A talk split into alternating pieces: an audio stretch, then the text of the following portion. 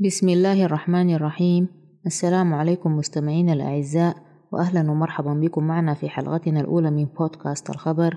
أنا معكم مها عجيب.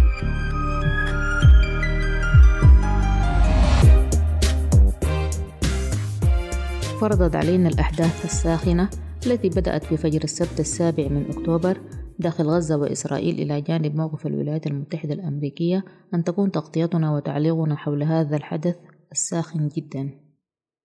فلسطين هي غلب العالم الإسلامي.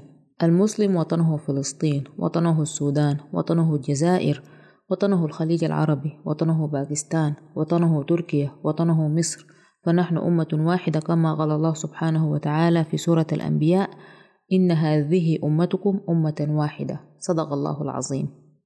أطلقت كتائب الغسام الجناح العسكري لحماس فجر السبت السابع من أكتوبر عملية طوفان الأقصى حيث أطلقوا أكثر من خمسة آلاف صاروخ من قطاع غزة على مواقع إسرائيلية ونفذوا منذ الساعات الأولى من فجر السبت عمليات نوعية اقتحموا خلالها عدد من المستوطنات واشتبكوا بحرب شوارع مع القوات الإسرائيلية وقتلوا وجرحوا وأسروا المئات من الجنود والمستوطنين كما سيطروا على العديد من الآليات الإسرائيلية. عملية طوفان الأقصى هي ردا على الانتهاكات الإسرائيلية المتواصلة بحق الشعب الفلسطيني والمسجد الأقصى. من جانبها أعلنت القوات الإسرائيلية عن سقوط غدلة في صفوفهم بالإضافة إلى وقوع أسرى إسرائيليين وأجانب بيد حماس وردا على ذلك أطلق الجيش الإسرائيلي عملية السيوف الحديدية وأعلن مجلس الوزراء الأمني في إسرائيل حالة الحرب مما يسمح باتخاذ خطوات عسكرية بعيدة المدى بحسب ما أعلنه مكتب رئيس الوزراء الإسرائيلي نتنياهو.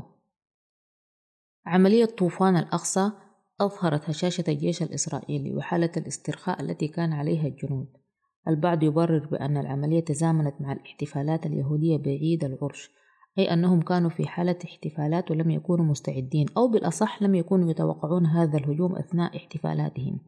والغريب أن لديهم سابقة حيث حدثت حرب أكتوبر مع مصر وسوريا بنفس السيناريو من حيث التوقيت والمفاجأة والاحتفالات الدينية.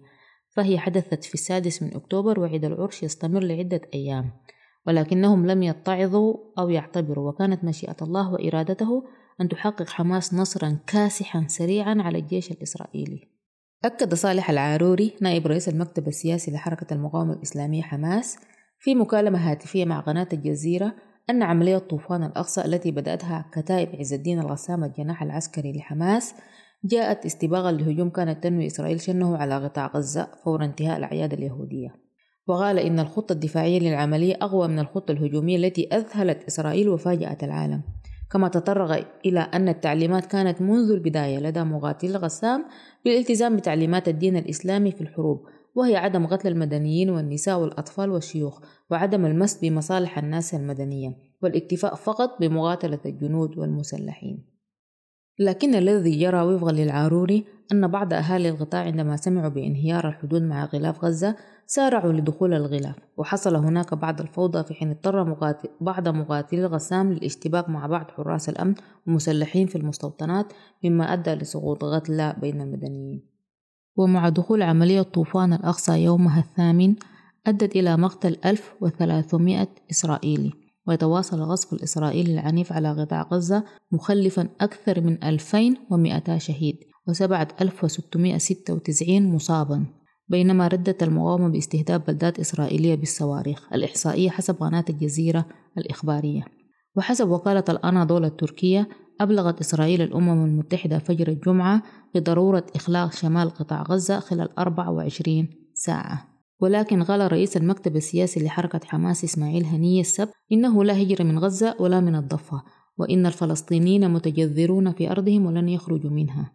وأضاف هنية في كلمة متلفزة ضربة الغسامة الاستراتيجية وضعت حدا للتجاوزات الإسرائيلية بحق الأسرى والمسجد الأقصى في ردود الفعل الدولية الرئيس الأمريكي جو بايدن من جانبه أدلى بتصريحات منذ اليوم الأول للحرب بشأن الهجمات على إسرائيل. أعلن فيها وقوف الولايات المتحدة الأمريكية إلى جانب إسرائيل وأنها لن تتخلف عن دعمها مطلقا حيث قال سوف نتأكد من حصولها على المساعدة التي يحتاجها مواطنوها ومن قدرتهم على الاستمرار في الدفاع عن أنفسهم كما أوضح بايدن أن وزارة الدفاع قامت بنقل المجموعة الهجومية لحاملة الطائرات جيرالد فورد إلى شرق البحر الأبيض المتوسط وعززت وجود الطائرات الأمريكية المقاتلة وأضاف نحن على استعداد لنقل وسائل إضافية حسب ما تقتضي الحاجة. كما زار وزير الخارجية الأمريكي أنتوني بلينكين إسرائيل الخميس وخلال مؤتمر صحفي حضره رئيس الوزراء الإسرائيلي بنيامين نتنياهو أكد بلينكين أنه لم يأتي إلى إسرائيل كوزير لخارجية الولايات المتحدة الأمريكية فقط ولكن كيهودي فر جده من القتل. وأوضح أن الرسالة التي يحملها لتلابيب هي أننا سنكون دائما موجودين إلى جانبكم.